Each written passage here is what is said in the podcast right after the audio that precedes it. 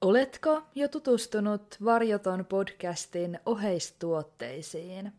Osoitteesta varjoton.fi voit hankkia itsellesi tai läheisellesi kerrassaan upeita podcastin logolla varustettuja erilaisia tuotteita.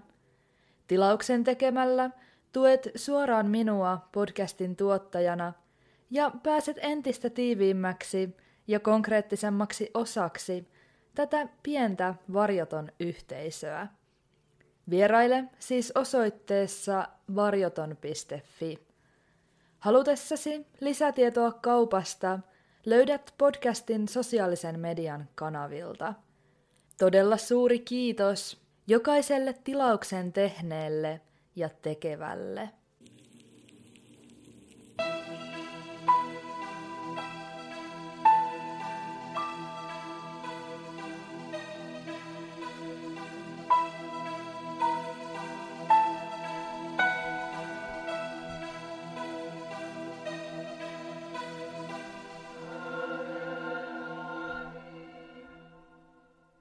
Oikein lämpimästi tervetuloa Varjoton podcastin uuden jakson pariin.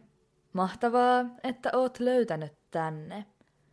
Varjoton on podcast, joka käsittelee tosi elämän rikostapauksia sekä erilaisia mysteerejä läheltä ja kaukaa. Jaksot ilmestyvät joka toinen sunnuntai, ja niitä voit kuunnella yleisimmistä podcast-palveluista. Tavoitteena on lähestyä aihetta kuin aihetta avoimesti ja nimenmukaisesti jättämättä mitään puolta varjoon. Varjoton podcastin kolmas kausi tulee tämän jakson myötä päätökseen. Todella suuri kiitos jokaiselle matkassa mukana olevalle. On sanomattakin selvää, ettei näin pitkälle olisi koskaan päästy ilman teiltä kuuntelijoilta saatua mielenkiintoa, tukea ja palautetta.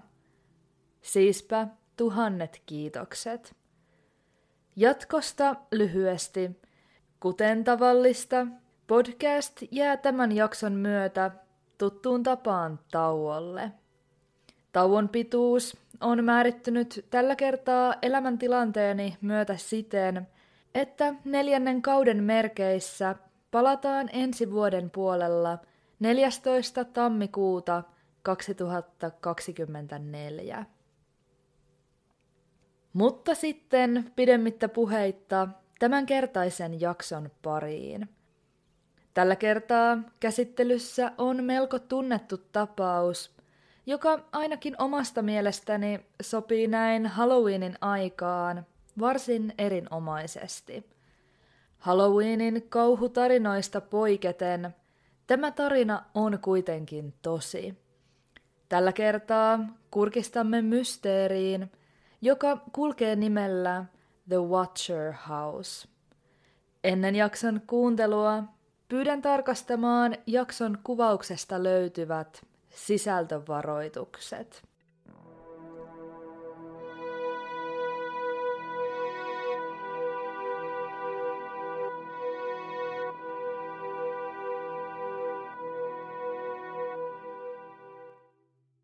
Vuonna 2014 yhdysvaltalaisen pariskunnan Maria ja Derek Brothersin unelmat olivat käymässä toteen.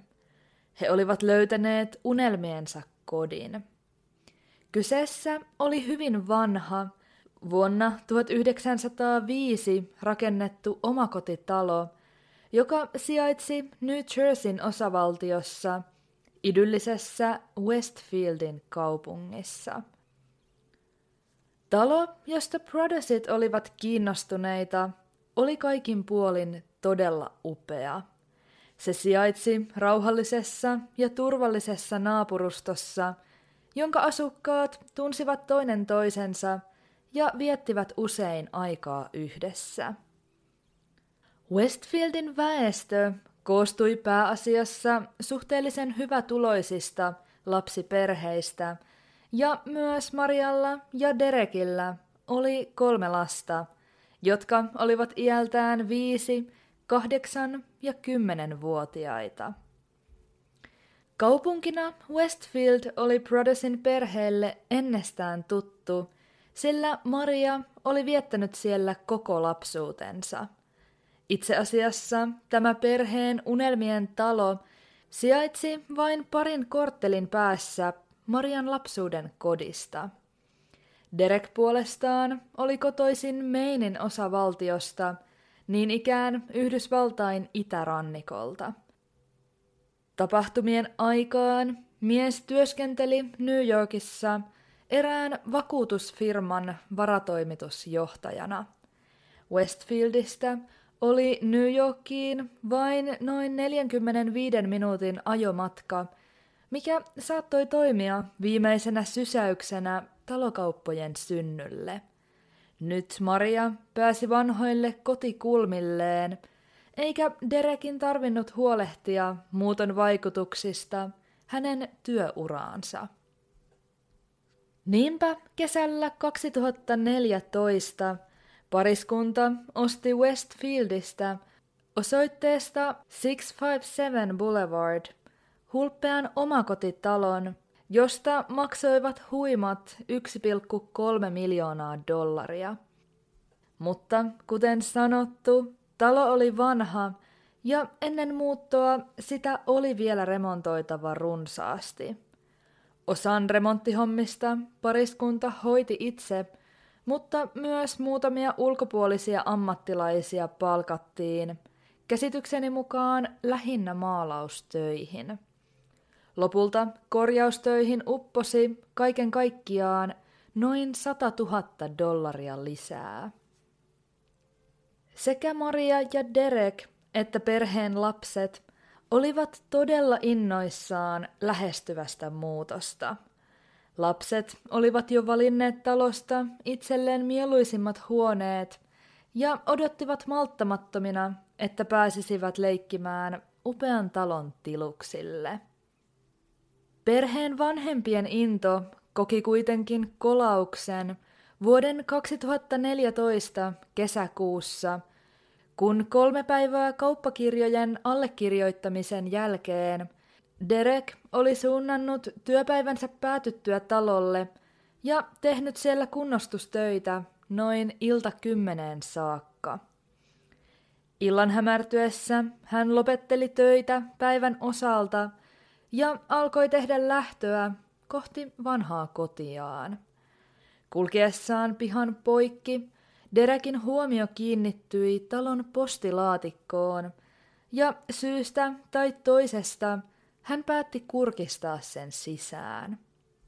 Perheen virallinen osoite oli edelleen heidän vanhassa kodissaan, joten on vaikea sanoa, odottiko mies löytävänsä laatikosta mitään muuta kuin korkeintaan mainoksia. Mainoksia hän löysikin, minkä lisäksi laatikossa oli muutamia virallisen näköisiä kirjekuoria. Kaikkien papereiden keskellä pilkisti kuitenkin vielä jotakin, mikä kiinnitti Derekin huomion. Valkoinen kirjekuori, jota koristi käsin kirjoitettu teksti talon uusille omistajille. Hämmentynyt Derek ei jäänyt ihmettelemään asiaa sen pidemmäksi aikaa, vaan päätti avata kuoren saman tien. Ja se, mitä tuon harmittoman näköisen kirjekuoren sisältä paljastui, tulisi muuttamaan koko Prodosin perheen elämän. Se tulisi piinaamaan jokaista talolla vietettyä hetkeä ja muuttamaan perheen pahimmat painajaiset todeksi. Kuoren sisältä paljastui kirjoituskoneella kirjoitettu kirje, joka pääpiirteittäin kuului vapaasti suomennettuna seuraavasti. Rakkaat uudet naapurit 657 Boulevardilla, antakaa minun toivottaa teidät tervetulleeksi naapurustoon. Kuinka päädyitte tänne? Houkutteliko talo teidät tänne voimallaan? Talo on ollut perheeni alainen jo vuosikymmeniä, ja nyt, kun lähestymme talon 110-vuotis syntymäpäiviä, minulle on annettu tehtäväksi tarkkailla sitä ja sen uutta tulemista. Isoisäni tarkkaili taloa 1920-luvulla ja isäni tarkkaili sitä 1960-luvulla. Nyt on minun aikani. Tunnetteko talon historian? Tiedättekö, mitä sen seinien sisällä tapahtuu? Miksi olette täällä?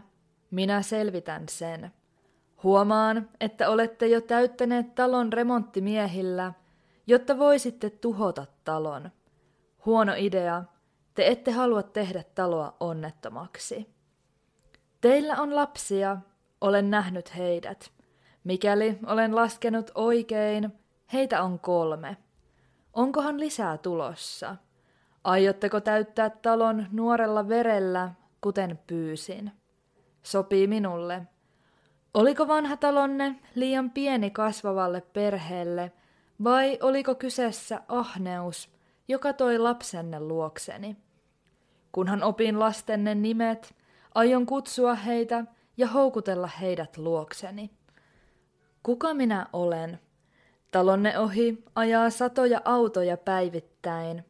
Ehkä olen yhdessä niistä. Katso ulos, mistä vain talon lukuisista ikkunoista.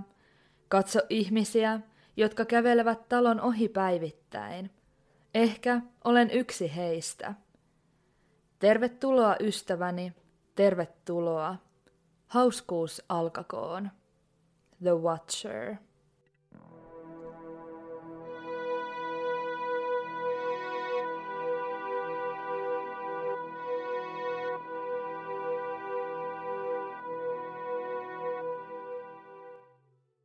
Kirjeen luettuaan täysin ymmärrettävästi Derek pelästyi todenteolla. Ilta oli jo laskeutunut, kadut olivat pimeitä ja Derek oli talolla aivan yksin. Hän ryntäsi sisälle, lukitsi kaikki ovet ja sammutti valot, jottei kukaan kykenisi näkemään häntä ulkoa käsin. Heti tämän tehtyään Mies soitti Westfieldin poliisiasemalle. Kun poliisipartio viimein saapui, oltiin tilanteesta ensi alkuun ymmällään. Mitä ilmeisimmin Derek ei ollut puhelimessa täysin selittänyt, mistä oli kyse. Paikalle saapunut poliisi luki kirjeen. Virkavallan ensimmäinen näkemys oli, että kyseessä oli jonkin näköinen, ikävä, mutta harmiton pilanteko. Poliisi pohti, olisiko joku lähistöllä asuva saattanut vitsailla uusien naapureiden kustannuksella, tai ehkä naapuruston lapset olivat vain yllyttäneet toisiaan jekkuiluun. Tästä huolimatta poliisi lupasi tutkia asiaa tarkemmin – ja kuulustelikin Derekiä saman tien asian tiimoilta.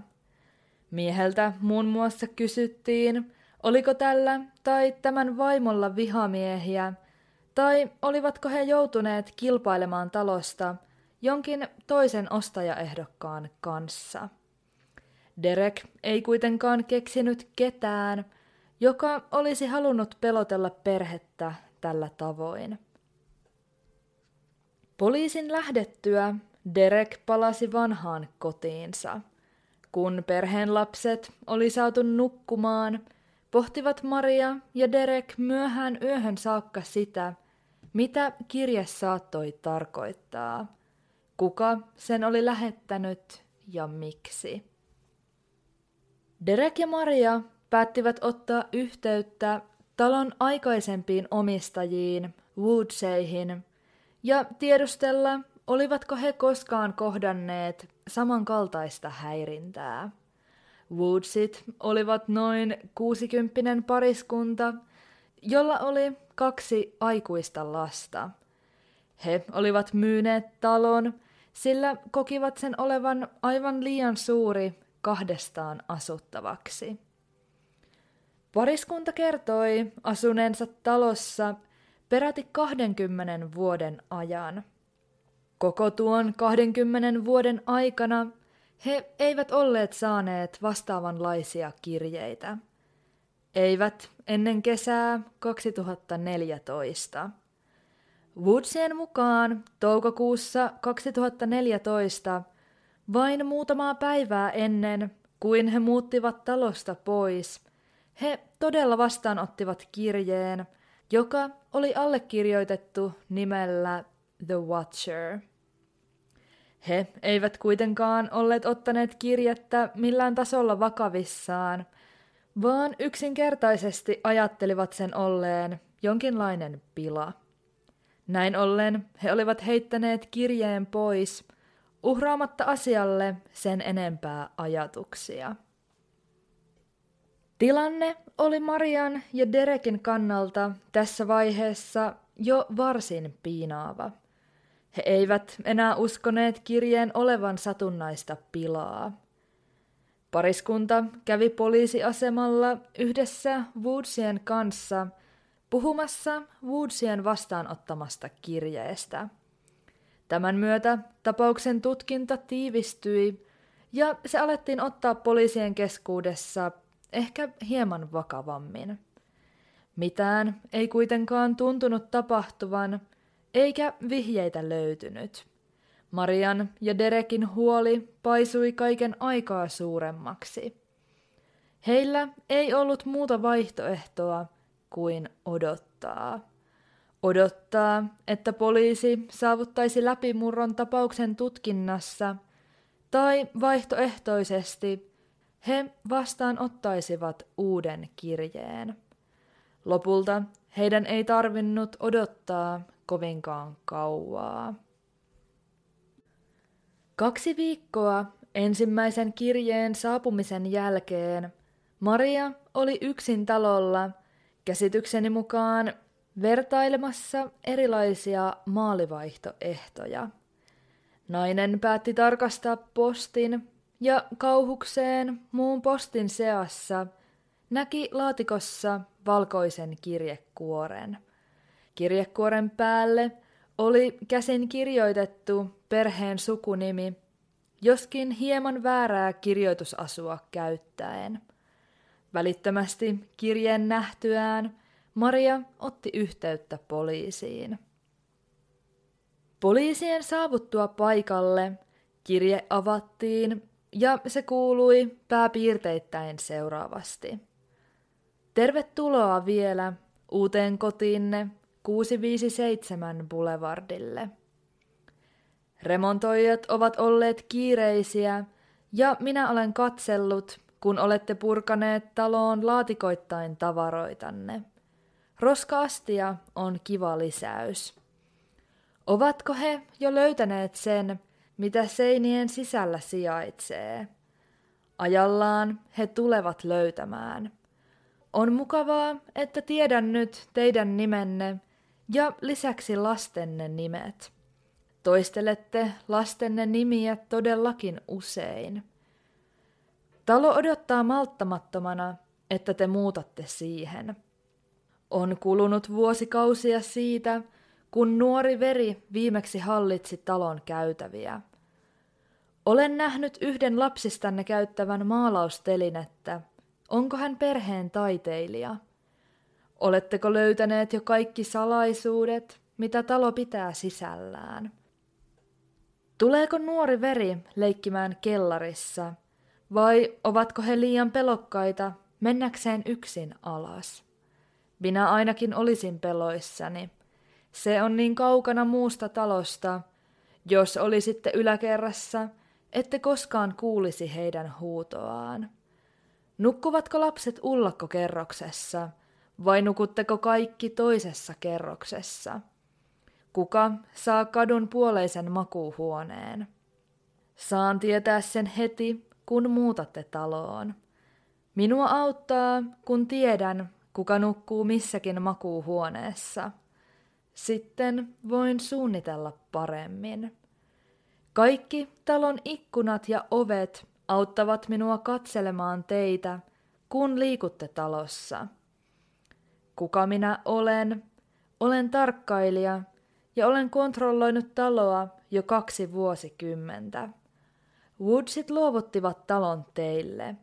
Oli heidän aikansa mennä eteenpäin, ja he ystävällisesti myivät talon, kun pyysin. Kuljen talon ohi lukuisia kertoja päivässä. Talo on työni, elämäni ja pakkomielteeni. Ja nyt tekin olette Brothersin perhe. Tervetuloa ahneutenne lopputulokseen.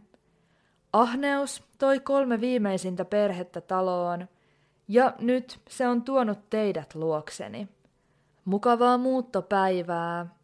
Tiedätte, että minä tarkkailen.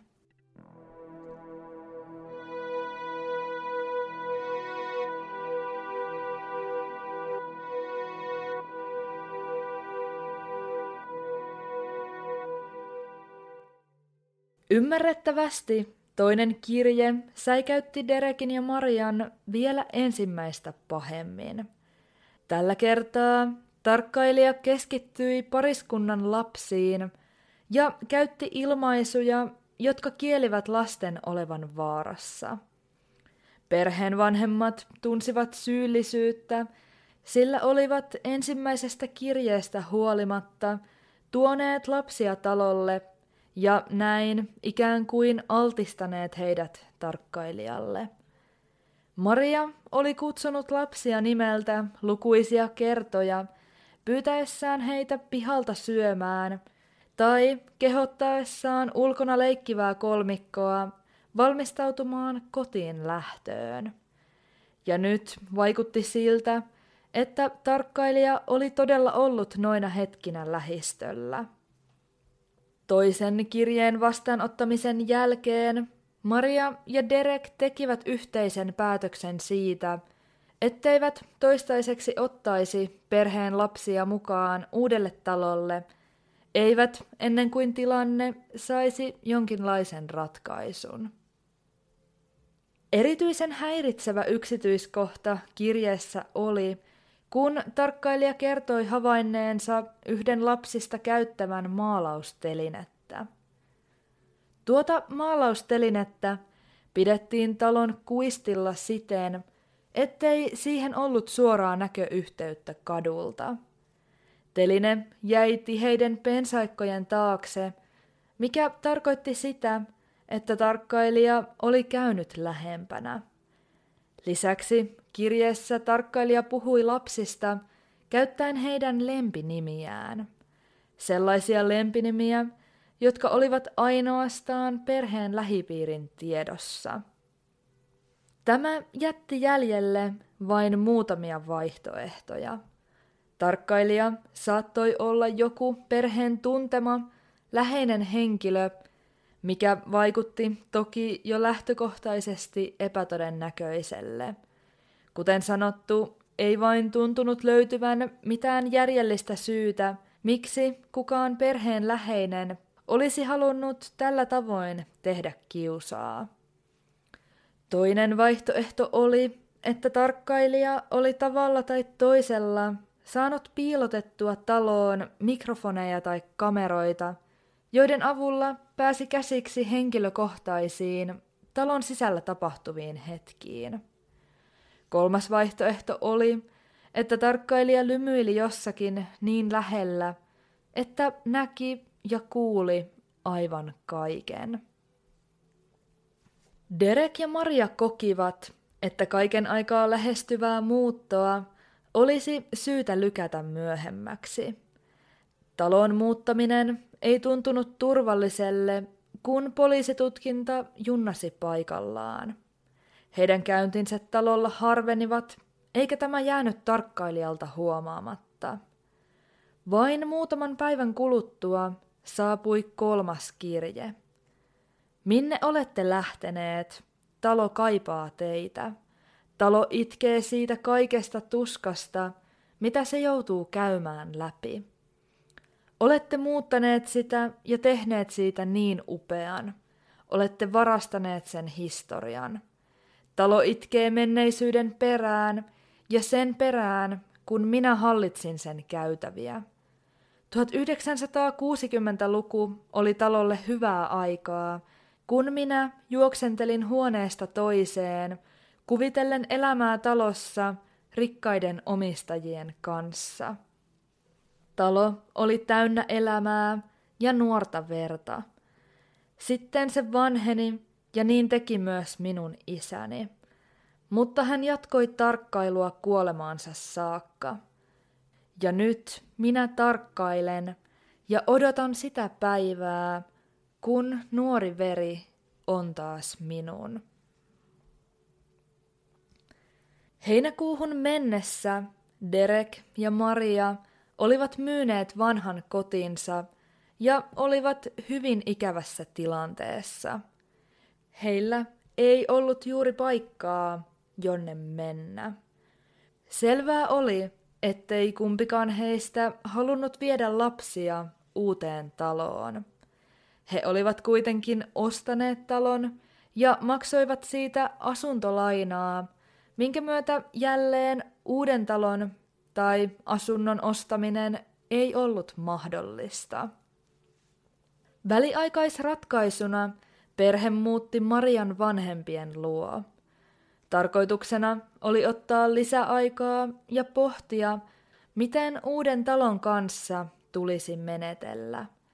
Samalla Derek ja Maria odottivat kuumeisesti johtolankaa, joka veisi tutkijat kirjeiden kirjoittajan, tarkkailijan luo. Näin ei kuitenkaan käynyt, vaikka poliisi tutki tapausta tässä vaiheessa jo tiiviisti, juttu ei edennyt. Poliisit pitivät aktiivista yhteyttä talon entisiin omistajiin Woodsin pariskuntaan. Woodsit kertoivat saaneensa talosta muutamia ostotarjouksia ennen kuin hyväksyivät kaupat Derekin ja Marian kanssa. Poliisi pohtikin, olisiko joku ostajaehdokas saattanut suuttua tarjouskilpailussa ja päättänyt kostaa Derekille ja Marialle pelottavien kirjeiden muodossa. Woodsien mukaan tämä ei vaikuttanut todennäköiselle, sillä loppuvaiheessa tarjouksia ei ollut enää paljonkaan, ja Brothersit olivat saaneet talon lopulta melko helposti hyvän tarjouksen tekemällä. Käsitykseni mukaan poliisit tarkastivat ainakin joidenkin ostajaehdokkaiden taustat, mutta mitään tapauksen kannalta merkittävää ei tullut ilmi. Woodsit toivat esiin vahvan näkökantansa, jonka mukaan tarkkailija oli joku Prodysien uusista naapureista. Teoriaa tuki muun muassa se, että jokainen tarkkailijan lähettämistä kirjeistä oli leimattu sellaisessa postikeskuksessa, jossa käsiteltiin kaikki Westfieldistä lähetetyt kirjeet – Tarkkailija oli oppinut Proddersin perheen lasten nimet sekä todistanut muutto- ja remonttipuuhia, mikä osaltaan niin ikään tuki naapuriteoriaa. Ei aikaakaan, kun teoria herätti myös Marian ja etenkin Derekin mielenkiinnon. Keskusteltuaan kahden talon päässä asuvan uuden naapurinsa Johnin kanssa, Derekin epäilykset heräsivät. Prodesien perheen uuden talon ja naapuri Johnin talon välissä sijaitsi yksi talo, jossa asui Langfordin perhe. Langfordin perheeseen kuului äiti, tuohon aikaan jo 90-vuotias Peggy, joka eli yhdessä muutaman jo aikuisen lapsensa kanssa. Johnin mukaan Langfordit olivat kadun pitkäaikaisimpia asukkaita. He olivat asuneet alueella 1960-luvulta lähtien. Tämä vuosiluku toki herätti Derekin mielenkiinnon välittömästi, sillä se oli mainittu tarkkailijan kirjeissä. Kaikkia Langfordin perheen jäseniä pidettiin jokseenkin kummallisena, mutta oli yksi, joka erottui selkeästi joukosta. Perheen poika, tuohon aikaan 60-vuotias Michael Langford.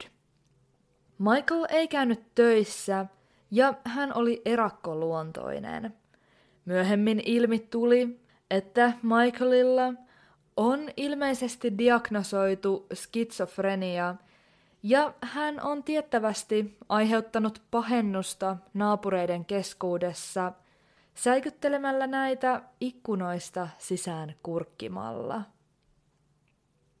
Hyvin pian Derek olikin vakuuttunut siitä, että juuri Michael Langford oli tarkkailija.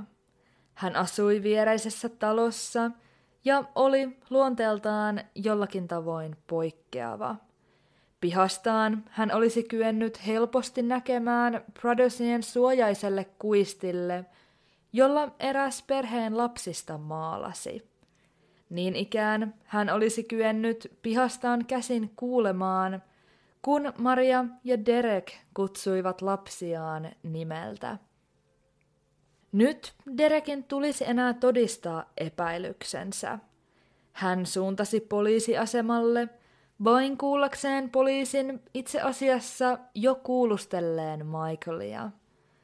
Kuulusteluissa Michael oli kiistänyt tietävänsä mitään tarkkailijasta tai lähetetyistä kirjeistä. Siitä huolimatta, että mies olisi sopinut tarkkailijan profiiliin, ei mikään konkreettinen yhdistänyt häntä siihen. Tästä syystä poliiseilla ei ollut oikeutta jatkaa miehen tutkimista. Derek oli turhautunut. Hän oli vakuuttunut Michaelin syyllisyydestä ja päättikin laittaa alulle oman tutkintansa. Hän asensi talon kuistille kameroita ja vietti yksin öitä pimeässä talossa, tavoitteenaan saada tarkkailija kiinni itse teosta. Kun mitään omituista ei ilmennyt, oli ryhdyttävä entistä rajumpiin toimenpiteisiin. Ainoalta vaihtoehdolta tuntui mysteerin ratkaiseminen. Tästä syystä Derek ja Maria palkkasivat useampiakin yksityisetsiviä, jotka muun muassa kaivelivat Michaelin ja tämän perheen taustoja. Erään yksityisetsivän mukaan vaikutti todennäköiselle, että kirjeiden kirjoittaja oli vanha, vähintään 60-vuotias. Tähän johtopäätökseen tultiin mitä ilmeisimmin tutkimalla tarkkailijan käyttämiä sanavalintoja ja tekstin tyyliä. Niin ikään yksityisetsivien tulkinnan mukaan kirjoittaja oli kielellisesti lahjakas, osasi tuottaa sujuvaa tekstiä ja mitä todennäköisimmin luki runsaasti. Myös tapausta tutkineet poliisit työskentelivät intensiivisesti. Poliisit kuulustelivat Michaelia vielä uudemman kerran, saamatta miehestä kuitenkaan mitään uutta irti. Samaan aikaan Langfordin perheen tytär, Michaelin sisko Abby, alkoi turhautua ja uhkasikin tehdä valituksen poliiseista – jotka jatkuvasti häiritsivät heidän perhettään kirjeistä kyselemällä.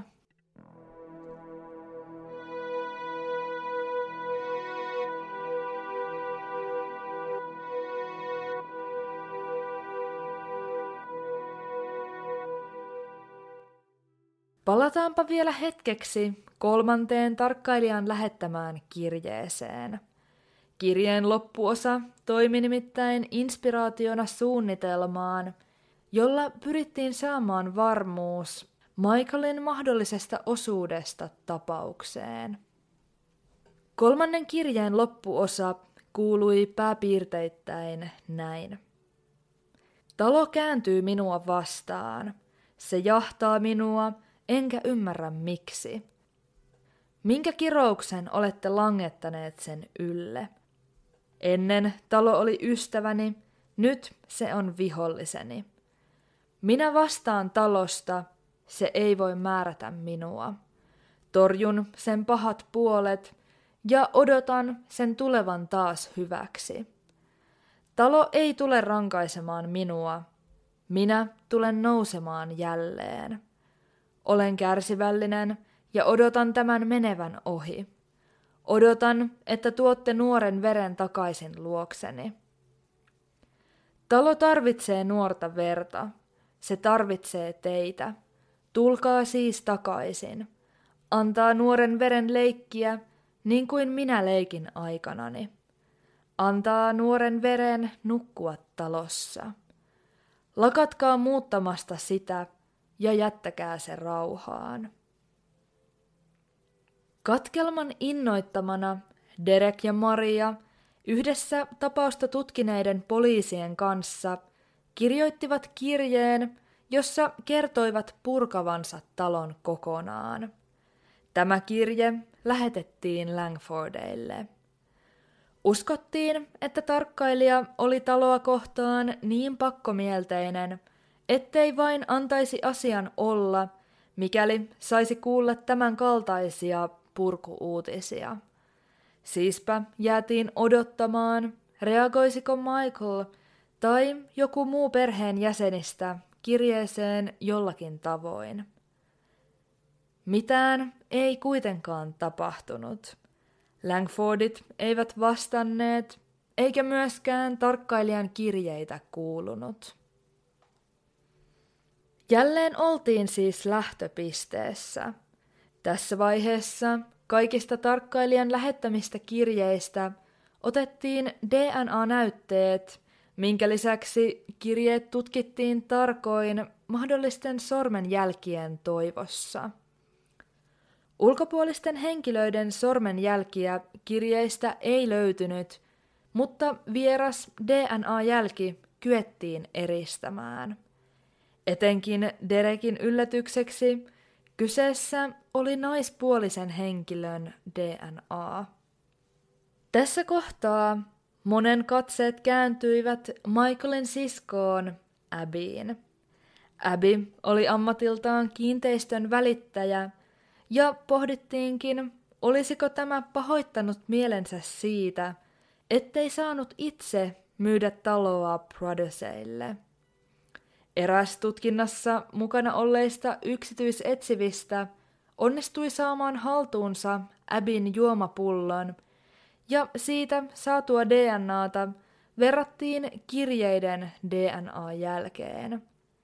Vastaavuutta ei kuitenkaan löytynyt, ja näin nainen suljettiin pois epäiltyjen lyhyeltä listalta. Asiat Produsin perheessä hankaloituivat entisestään. Kaikki vähäiset vihjeet oli tarkastettu, eikä vuoden 2014 loppuun mennessä kellään ollut pienintäkään tietoa siitä, kuka tarkkailija saattoi olla. Osa poliiseista tuntui pitävän koko tapausta yhtenä suurena vitsinä. Derek alkoi kärsiä unettomuudesta ja masennuksesta. Marialle puolestaan diagnosoitiin traumaperäinen stressihäiriö, joka johtui hänen lääkärinsä mukaan talosta ja tarkkailijan lähettämistä kirjeistä. Niin ikään lääkäri arvioi, ettei Marian tila hellittäisi ennen kuin tilanne raukeaisi.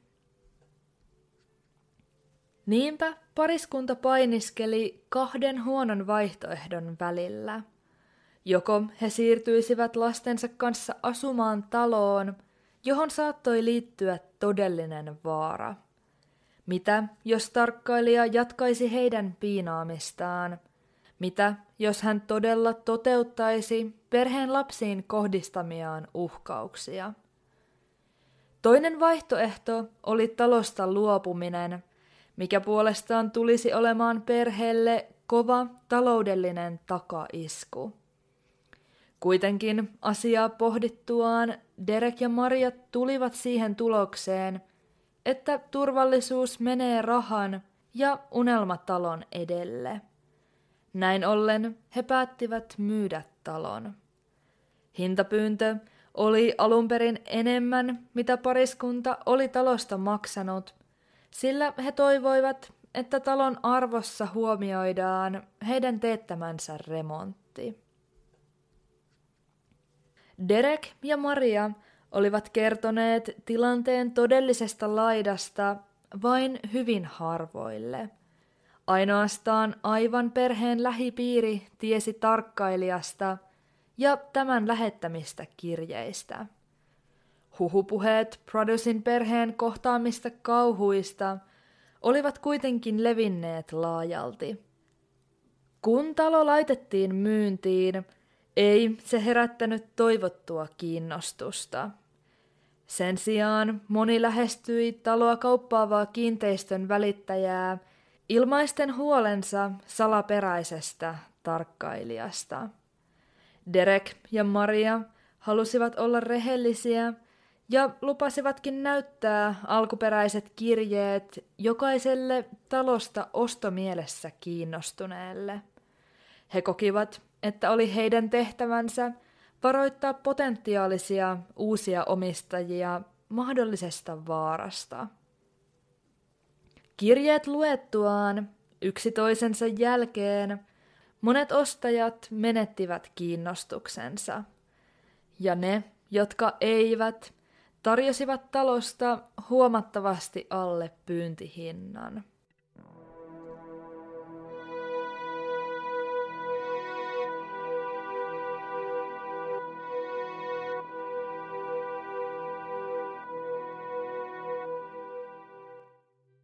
Vuonna 2015 Derek ja Maria yrittivät haastaa talon aikaisemmat omistajat Woodsit oikeuteen.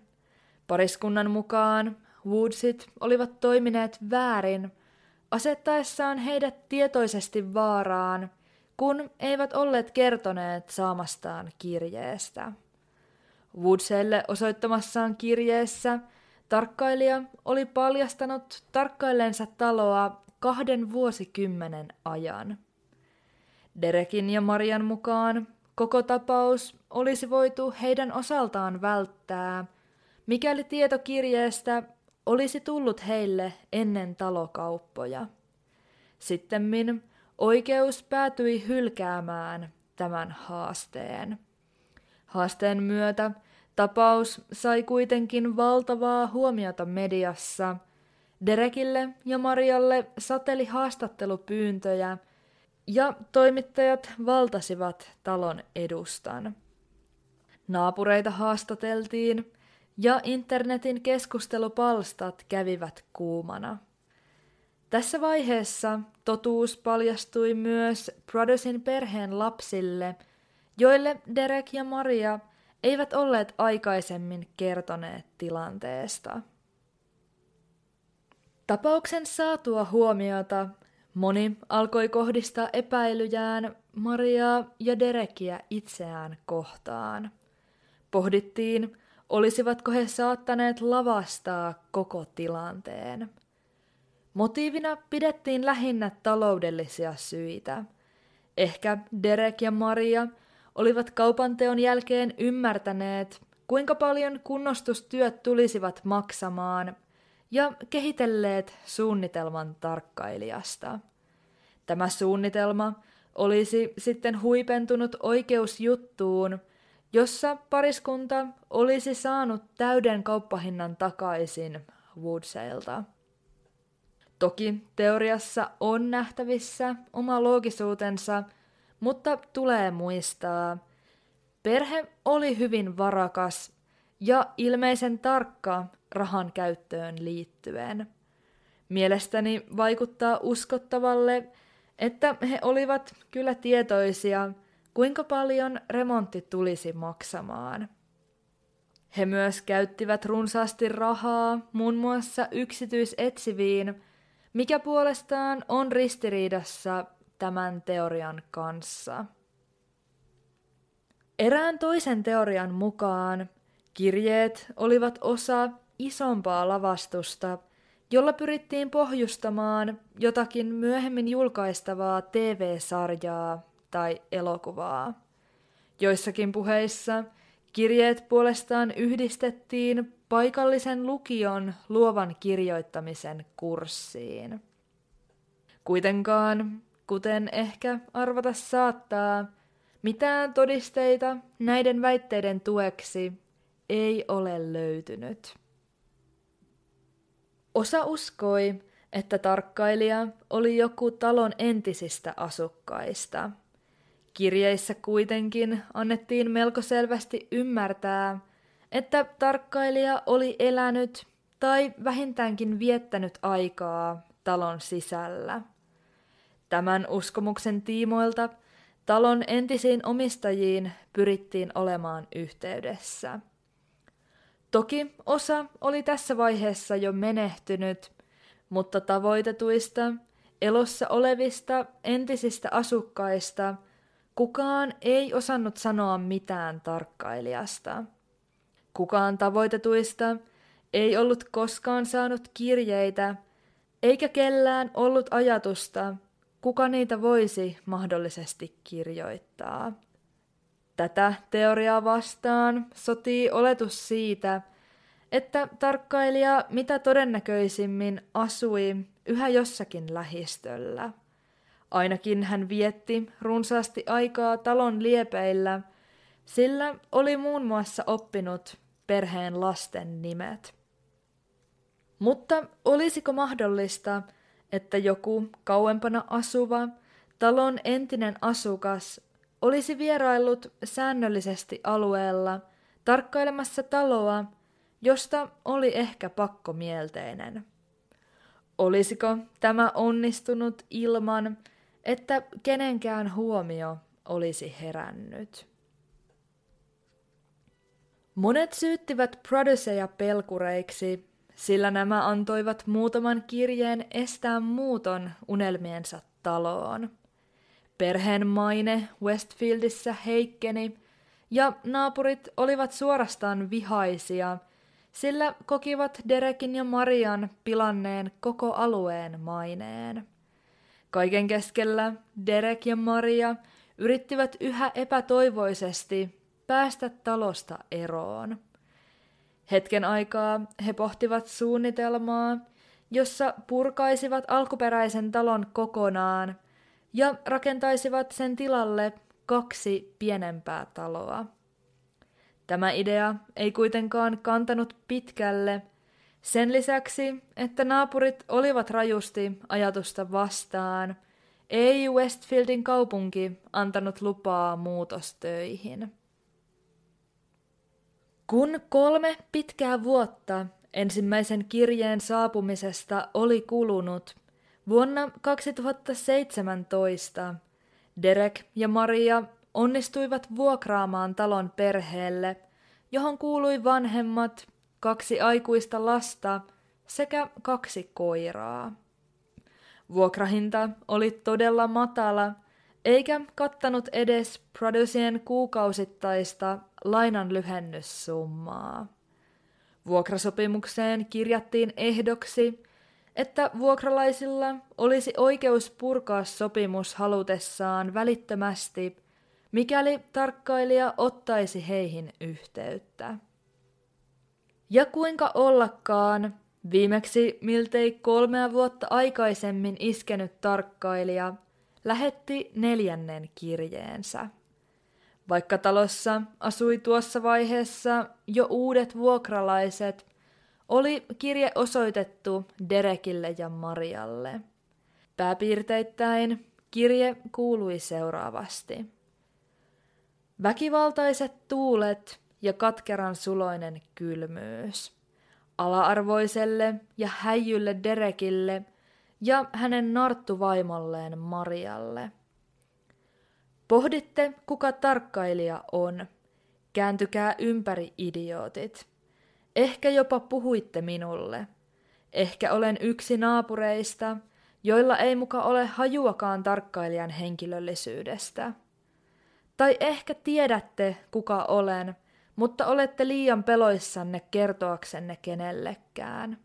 Hyvä päätös. Tarkkailin, kun katselit minua pimeästä talosta, jotta saisit selville, kuka olen. Teleskoopit ja kiikarit ovat loistavia keksintöjä. Talo selvisi yrityksistänne häväistä sitä ja seisoi vahvana yhdessä armeijansa kanssa, joka vahti sen portteja. Sotilaani seurasivat käskyjäni, he suorittivat tehtävänsä ja pelastivat talon sielun. Kunnioittakaa tarkkailijaa. Ehkä auto-onnettomuus, ehkä tulipalo, ehkä jotakin niin yksinkertaista kuin lievä sairaus, joka ei millään mene ohi, vaan saa sinut tuntemaan olosi sairaaksi päivästä toiseen. Ehkä lemmikin omituinen kuolema. Joku rakkaasi kuolee äkillisesti. Lentokoneet, autot ja polkupyörät kolaroivat. Ehkä luita murtuu. Talo halveksii teitä ja tarkkailija voitti.